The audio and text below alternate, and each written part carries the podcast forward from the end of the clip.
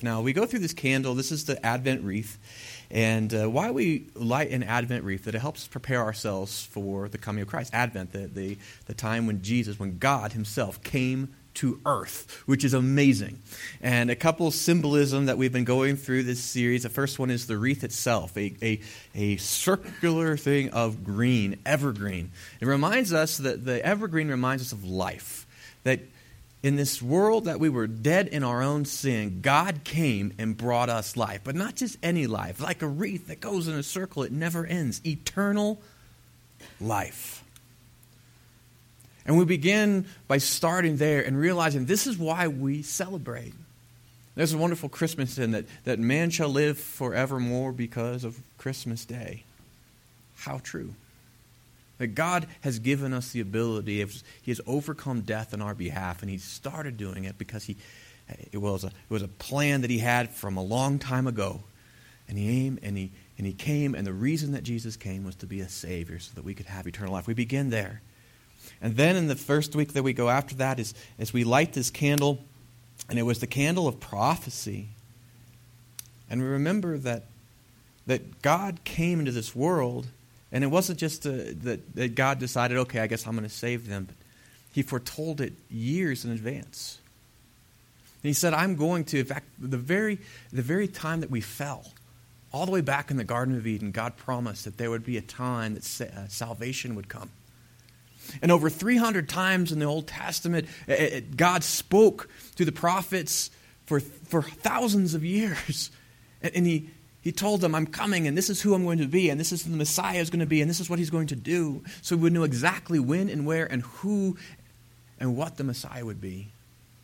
And so we call this the candle of hope, and we spend a week and we prepared our hearts, reminding ourselves of the hope of Christ. We look back and remember the times like where Israel, where they waited, waited for centuries for their Messiah. And now we wait for his return. And just as he kept his word to come as the Savior. He was going to come again as King, and we look forward to that. And we prepare our heart for Him. The next week is uh, that we uh, prepare our hearts for is uh, after hope as we have peace. And we remember that when Jesus came, it, he was the Prince of Peace. When Jesus came, he was to offer that wonderful sacrifice that allowed us to be at peace with God. When we first sinned, it tells us in Scripture, we have rebelled against the Almighty. And all people sin, right? All fall short of the glory of God.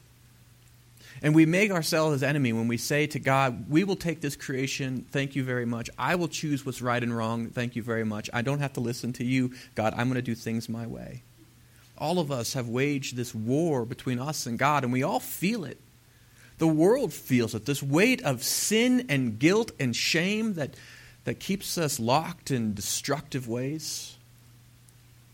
And when we all pretend that we're our own king and our own God, then we wage all kinds of little wars between other people, don't we? And we wage all kinds of big wars between people and other nations. But Jesus came and he brought peace. Peace between us and our Savior, peace between us and our Creator, and also peace between us and others. For just as, because I've been forgiven, means that I can also forgive. I wronged God, and when I didn't deserve forgiveness, He gave it to me anyway. And that means that there are others out there who are wrong and will continue to wrong us, but we can forgive because we have been forgiven. Jesus came and he brings us peace. And what a wonderful thing that is. No more worry as to, obviously, what happens when we die, we're taken care of, but even in this life now, God becomes our Father, a protector, a provider. And he also becomes the example, helping us to be able to to bring peace between those whom we have created our own little wars with, right? Because he's king. We have the candle of peace. And then we take a week and we celebrate the rose colored candle, which is, oh, that's just joy. That's one of my favorites. Second favorite of the candles by Then when Jesus came, it was joy to the world. Wasn't that the, the, with the angels? That was with the, the prophecy. That's what they said. Hey, listen, we've got good news of great joy for all people. For today, a Messiah has been born. We don't live in a time of just anticipation. We do live in a time of anticipation for his return, but we also live a time of great promise. This is the era of grace. Aren't you happy that we get to show up today on a snowy day and we can sit there and be comfortable and drink coffee and donuts? We don't have to bring sheep and lambs to be slaughtered? Aren't you happy about that? That's really good. We live in a day you can wear a cotton poly blend and it's okay. And eat lobster dinner. We live in an amazing age of God's grace and mercy and kindness. Joy. The weight of righteousness is no longer on your shoulders. God has done what none of us could do. God Himself came to live amongst us. He knows what it's like to be human. He died on our behalf so that we could be with Him. In this world we will have trouble, but Jesus said, Take heart. He leaves us this joy that He overcame the world. This isn't the end of the story. In fact, this is only a tiny little sliver of your story. This is a blink, just a blip in the, like right now, you live forever. And what God is doing in you now is going to mark and shape you for glory. This is a time of great joy because Christ came. And today, we light the candle of love, a purple candle. Purple is a color of preparation. It's a color that reminds us that we need to receive God's love. And that God came into the world because he loved us, and God was prepared to love people. The problem is oftentimes is that we are not prepared to love God will we receive the Messiah? And that's what this candle is about. And I think that we have this wonderful story today of Joseph. And we, and we talk about how he prepared, he, he was prepared to, to receive the Messiah and how he does that through love. And we're going to talk about that and look in Scripture today and how he does this. But love is so central into the person and the message and the purposes of Christ. We need to be prepared for him. And then tonight we get to light the white candle. And you'll have to come back to find out what that's for. So, there you are. We have a memory verse, Isaiah 9 6, that kind of summarizes all of these things together.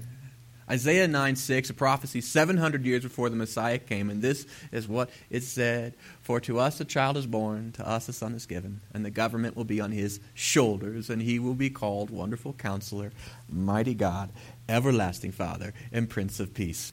That is our God. He came, He did it. And this morning, we look at, at how we prepare for that. This amazing God, this wonderful counselor. You know, we don't know much about uh, Joseph, but what we do know is pretty darn impressive. And so, if you have your Bible, if you would take it out, turn it to uh, Matthew chapter 1, and that's the very beginning, the very first page in the New Testament. Isn't that fun? You get to go there this morning. It's on uh, page 700 or 675 if you have one of our Bibles. If you need a Bible, forgot yours, whatever, got plenty in the back right there. If you need a new Bible, take it, our gift to you while it's there. And you know, uh, as, as, you look here, and we're going to talk about Joseph's story. Do you remember, like, what uh, the last sentence of that skit that we had today is? I love that so much. He says, "I know why he chose Mary. I just don't know why God chose me." Have you ever felt that way? Like, I know why God chose other people. I can see like He could come and redeem other people, but I just can't really wrap my head around why on earth would He come and why would He choose me. I'll talk about that a little today. And here's, here's a spoiler it's because he loves you. It's because he loves you. And he loved Joseph too. In fact, uh, but he didn't. He could have picked anyone in the entire world to be the guy who's going to father his uh, his son, and uh, he picks Joseph, which speaks probably highly of him, doesn't it? I mean, if you think about it, if we go back one slide, that would be awesome. Um, okay, there we are. You got a preview. Okay, so let's talk about Joseph. Here's a few things that we do know from history. Joseph was probably between 17 and 21 years old, right? So that's, he was a young man, except for we know from uh, archaeology when they dug up the, the people who lived at that same time in, in, in Jerusalem and, and Israel at the first century that the average life expectancy for a man at that time was less than 30. So he's middle aged. Okay? It was hard. It was a hard life. We know that in that brief period of time, he was probably was marrying. Uh, we have Mary was probably 14 to, to 17 years old, probably a arranged marriage that their parents set up. Uh, was a, a faithful young man, right? And then after he gets between 17 and 30, whenever he dies, right? He has five boys that he has. There is Jesus, and there's James, and there's Joseph, and there's Simon, and there's Judas, all with J's except for Simon. I don't know what happened with him, right? but five boys, right? Uh, two of them, obviously, one is Savior of the world, one becomes leader of the early church. Uh, you thought not, not bad for a, a carpenter a young man. Also, if he only lived to about 30 years old, we, we know that Joseph died before Jesus was on the cross because Jesus, uh, he talks to John and says, Take care of Mary. Uh, we, we see that he's absent from places in Jesus' ministry. Uh, and so he, he, didn't have a long life, but he had an eternal impact. And what a privilege. And, uh, and so we see in this scripture here, I think, a few things about not a lot about Joseph, but some ways that he did prepare himself and the world for the Messiah. And he did it by demonstrating love.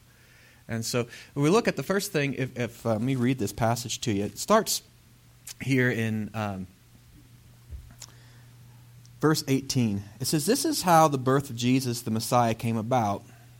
His mother Mary was pledged to be uh, married to Joseph but before they came together, she was found to be pregnant through the Holy Spirit.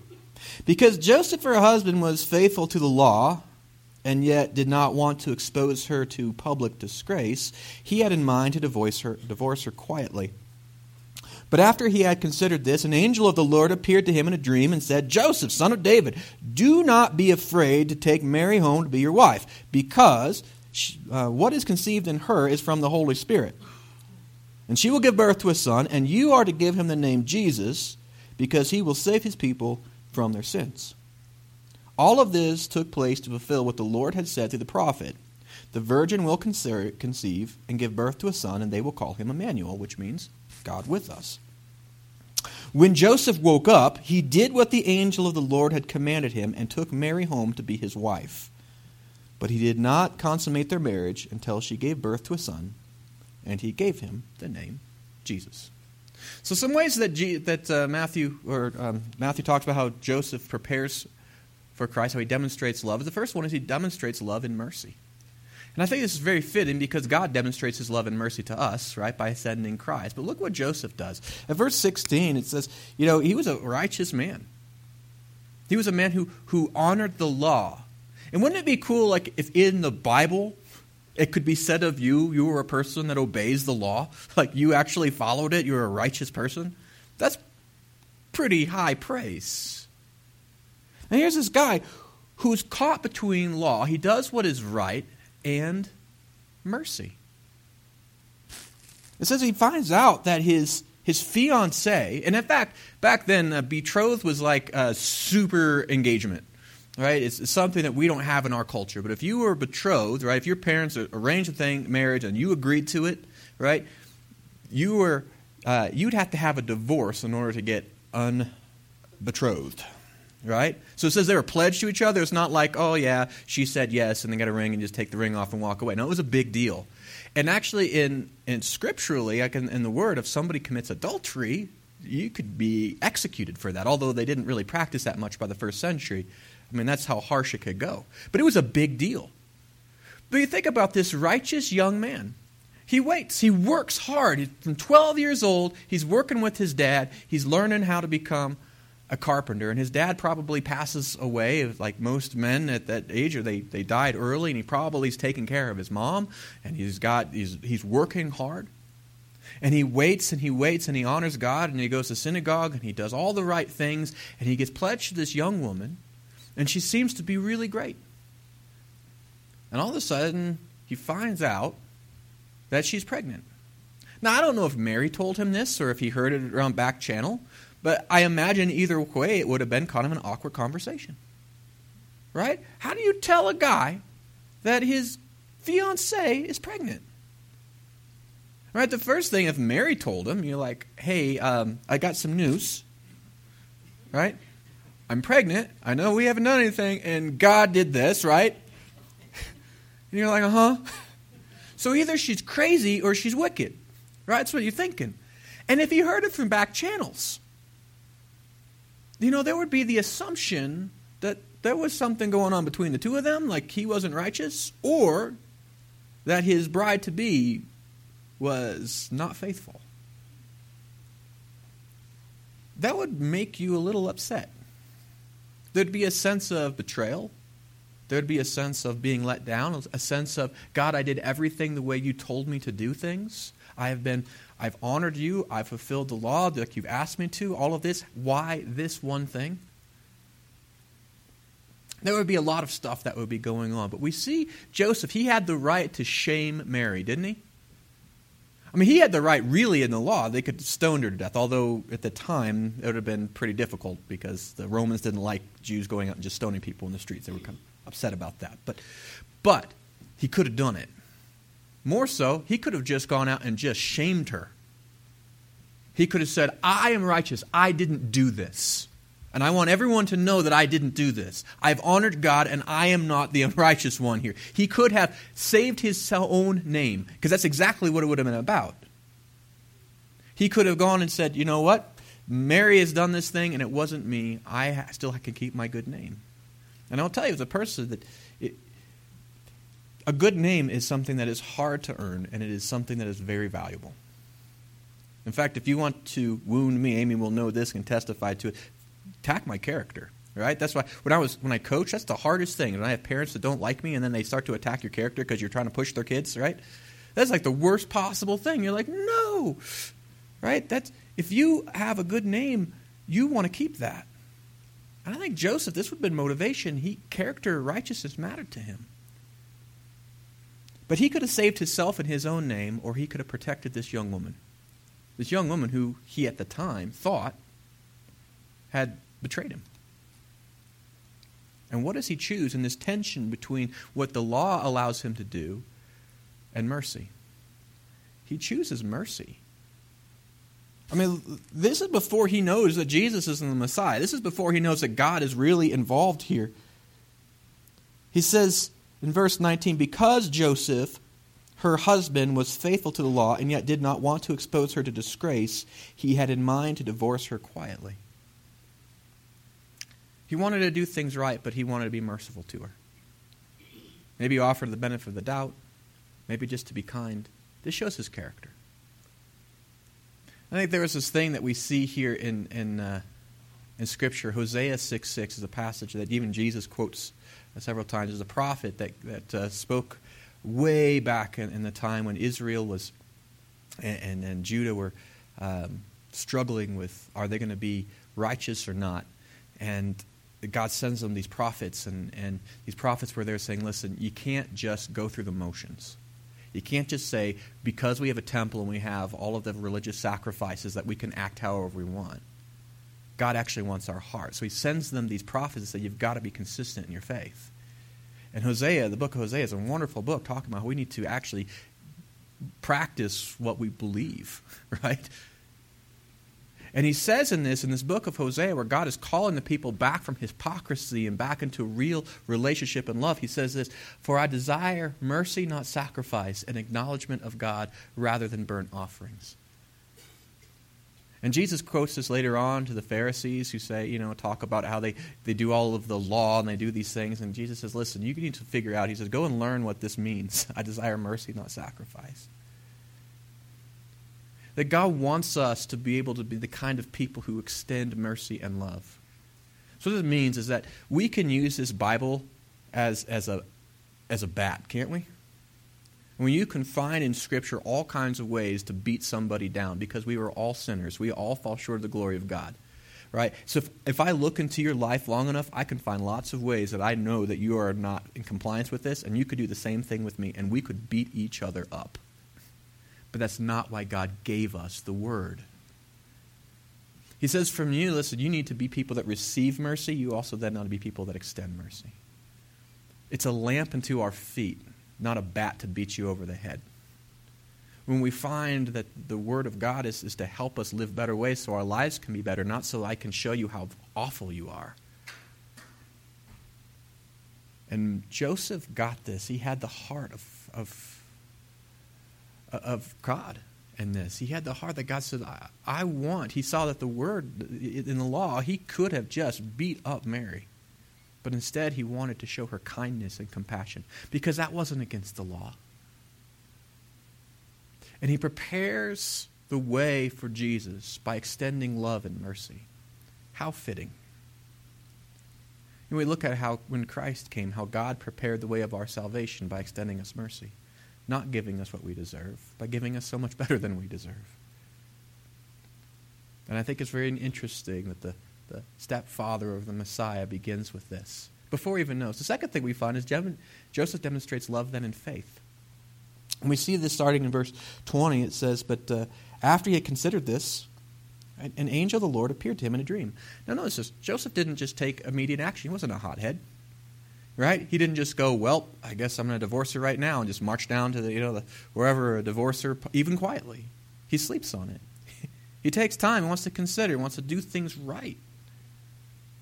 And then God speaks to him in a dream, and I think this is cool because there was another Joseph in Scripture that got spoken to in dreams. Uh, how interesting how God continues that on. But God speaks to Joseph in a dream, and he says this, verse 20 Don't be afraid to take Mary home to be your wife. And it speaks to the very the motive that I'm sure Joseph had. What if I do take her to be my wife? She's pregnant. We're engaged. Everyone's going to think that uh, we were together early, right? Everyone's going to think that we weren't righteous. If I take her in, it's going to soil my name, right? Not only that, how am I going to raise this kid?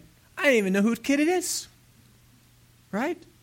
And what if she was raped or something like this? Right? He's got that to deal with. I mean, there's a lot of fear that Joseph could have had. A lot of fear. And God speaks right to his heart and says, Don't be afraid of that.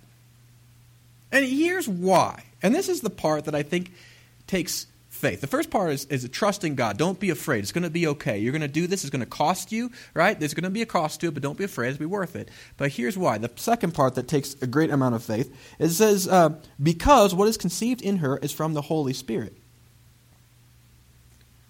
How? I don't know. We know that wasn't it wasn't sexual. It's just that God can make things life. He can just make life anywhere, anytime, however he wants.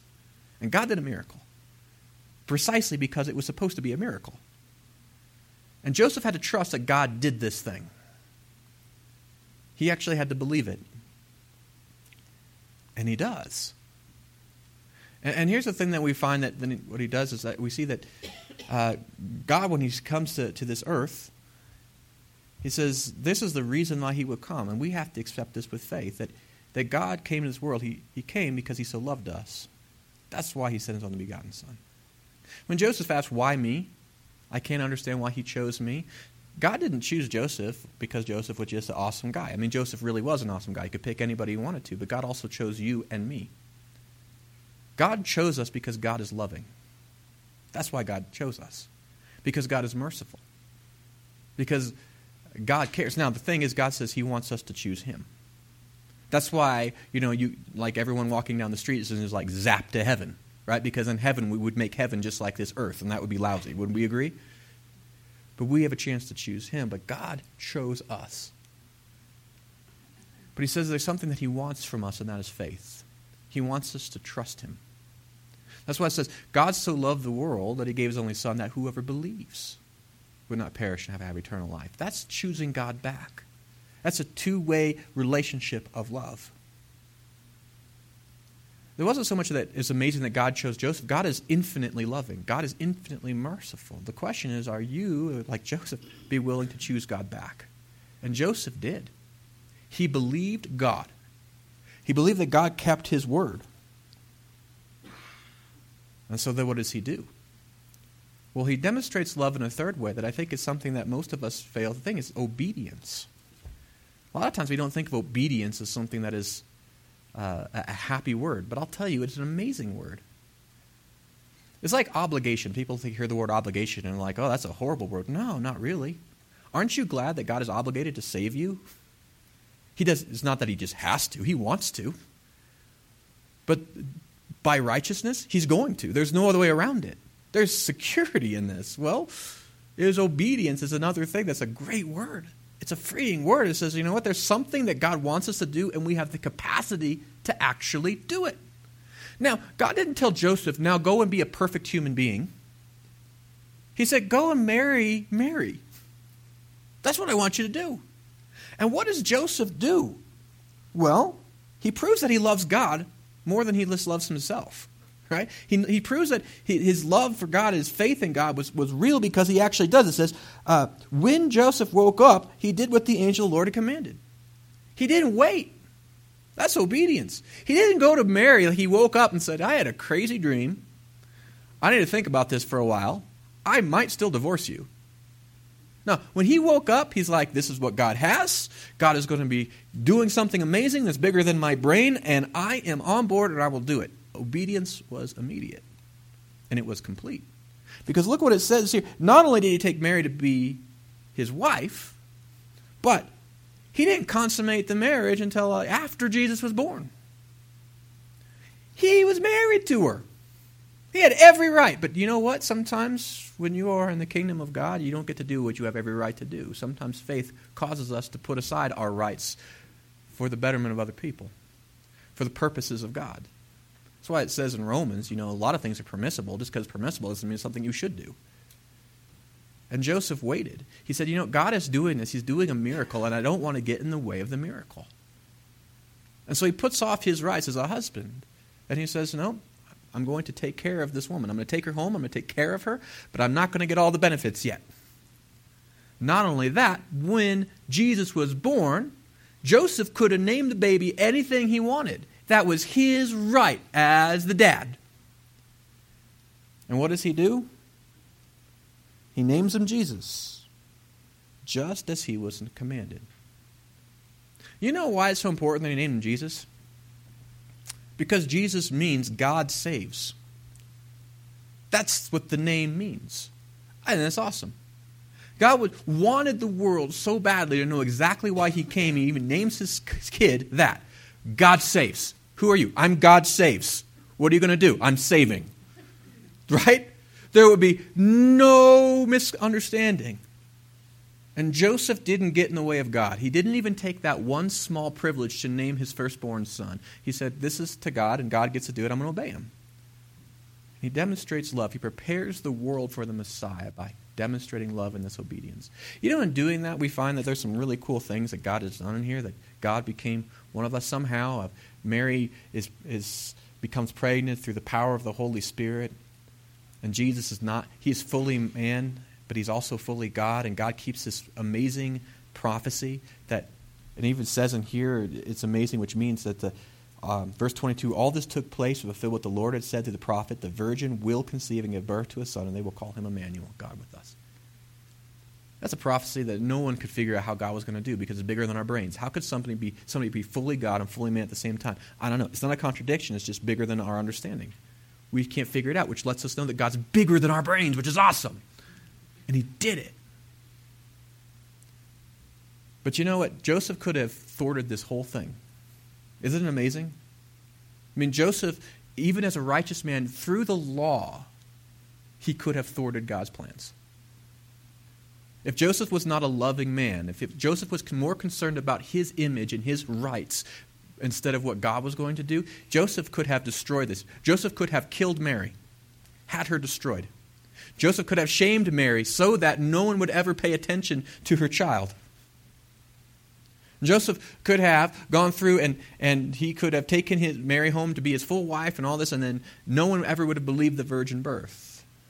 And then they wouldn't, we would look back in Scripture and say, well, how do we? He didn't fit, fulfill a virgin shall conceive. Didn't fulfill the prophecies. Joseph could have destroyed and stepped in the way of God's plans through the law, doing everything righteously. He still could have stepped in the way, but he didn't. Why? Because Joseph demonstrates love. He prepares the world and himself for the Messiah. And in the same way, that's what we need to do. So when we look at this passage's story, which I think is a pretty cool story, but we see that there are some things that God calls us to do. The first one is that uh, 1 John 3, 6, uh, 3.18, it says, Dear children, let us not love each other with speech, but with actions and in truth. Right? How cool is that? We see that what Joseph does, he, he demonstrates love, not just by just believing the right things, but by acting the right way. And God calls us. He says, you know what? If you say you love somebody and then you see them hurting and then you don't show any compassion on them, you don't really love them. Right? And He does the same thing between us and Him. And He tells us how to love, and He wants mercy instead of just raw obedience. He wants us to show the same kind of compassion and forgiveness that He's shown us. He wants us to be as committed to peace as He is. I think that's a pretty amazing thing. So if I if I had a moral to this story, if we look back and look at Joseph, I think it's this: is get a love. That's the moral. When you read about Joseph's story, this is what it's all about. To show love and mercy. That's what we're called to do. God's shown us great mercy to show our love in that way, but also show love and faith. And this time of year, thousands of years after the Messiah was born, after Jesus came, and we're still waiting on his return, there are a lot of people who forget why we have this celebration. And I think part of what we need to do is remember to show our love and faith. This time of year, not to get so caught up in all the other celebration and things about, we forget why we're celebrating. It's not about just us, but that God so loved the world. And to actually believe that God came and remember what that means. Prepare our hearts to receive that love in faith, but also to show that love in obedience. To say this time of year, it's not about my agenda. Joseph didn't get his agenda, and he got something much better. God is calling us to be part of something bigger. He invites us to experience His love, to prepare our hearts to receive it, but He also says, I want you to prepare your hearts to share love, to care for other people, to forgive this season, and to let go of old wars. This is the time of year that we get to, to demonstrate charity in a way that most people are now open to, to show kindness and compassion to show our love and obedience to God. So, how do we apply this? Well, if you take out your, your connection card, I have got a couple of short uh, things here, and they'll have the worship band come out uh, for this. But first thing we have is this week you could commit to why don't you memorize Isaiah 9 6? If you haven't memorized it yet, this is a great time to do it. We've been talking about it for five weeks. Um, for us, a child is born and a son is given. The government of God is on his shoulders. Isn't there peace in that, knowing that we don't have to all have our own government, that God is the one who rules? And He's a wonderful counselor and a mighty God. He's going to tell you the right things and do the right things. He's an everlasting Father. He will not abandon you. He will care for you and love you from here on forth, right? Receive His love. Prepare your heart for that. And He's a Prince of Peace. That's what He does. Maybe what you do this week is not just memorize Isaiah 9 6, but maybe you read Matthew 1. Read the story of how Jesus came into this world. This is our Messiah. It is a wonderful, joy filled story. And maybe you could use some wonderful and joy. And so you can read this and you will find it. Or how about this? Maybe what you need is you need to receive God's love. Maybe you feel like Joseph in our, in our skit did today. Maybe you feel like, I just don't get why God would choose me. Well, get over it. He did. Maybe that's where you begin to prepare your heart for. How can you possibly demonstrate God's love to other people if you don't receive it yourself? This is what it means accept God's forgiveness, accept that God is caring for you, accept His provision, Accept His will in your life, even when things aren't going the right way. There's this thing we always say God is good all the time. All the time. God is good. We all say that. You know what that means? All the time. All the time means sometimes when things aren't going great in your life. God is still good. And if God is good, even if my life isn't good, it means God is doing something good in my life when it doesn't seem like it's going so good. That God is still good. That gives us hope, doesn't it? Receive His love. Maybe that's what you need to do is begin with God as saying, you know what? I actually accept that God loves me and I can trust him, just like Joseph expressed and demonstrate that love and trusting him in faith. Or maybe what you need to do is, is share God's love. What a wonderful time of year to be able to do that. To go and to not just beat people up with the gospel, because the gospel's good news. There are so many people in our world that just have no concept of how much God loves them the purpose that he has in life, the peace that he can bring, the joy that God actually brings into their can bring into their life, the difference that he actually makes. You get to be the one that can tell them about it. Maybe it is your testimony, what God has done for you. Maybe it's an act of great kindness for somebody. Maybe it's an act of forgiveness, but you get to share God's love.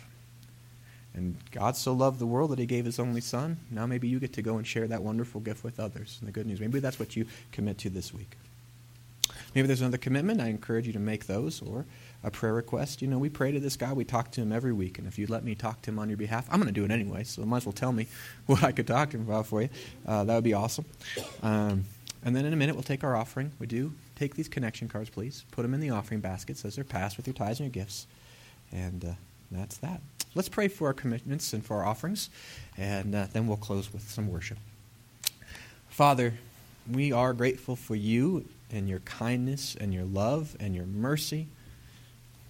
Lord, we are grateful that you're the kind of God who doesn't just uh, abandon us, but you're the kind of God who, even when we didn't deserve any, well, we certainly didn't deserve your mercy, we deserved your wrath, but instead you willingly took your own wrath on our behalf so that we could receive your grace and your love and your riches. Father, I pray that you prepare us to receive your love this Christmas. And today, I pray that you would open our hearts up. Let us get out of the way. Lord, let us choose you. And Father, I pray also that you'd help us to share your love with those around us and, and those we have uh, contact with. God, I pray that uh, we would have the ability to extend grace, Father, in such a way that brings you glory. And Father, for our commitments that we make, help us to keep them in a way that honors you, Father, for the tithes and the offerings that we had the privilege of giving back to you, Father. May they be investment in your great kingdom. Let we ask all of this in the wonderful name of our Savior, your Son, Jesus. Amen.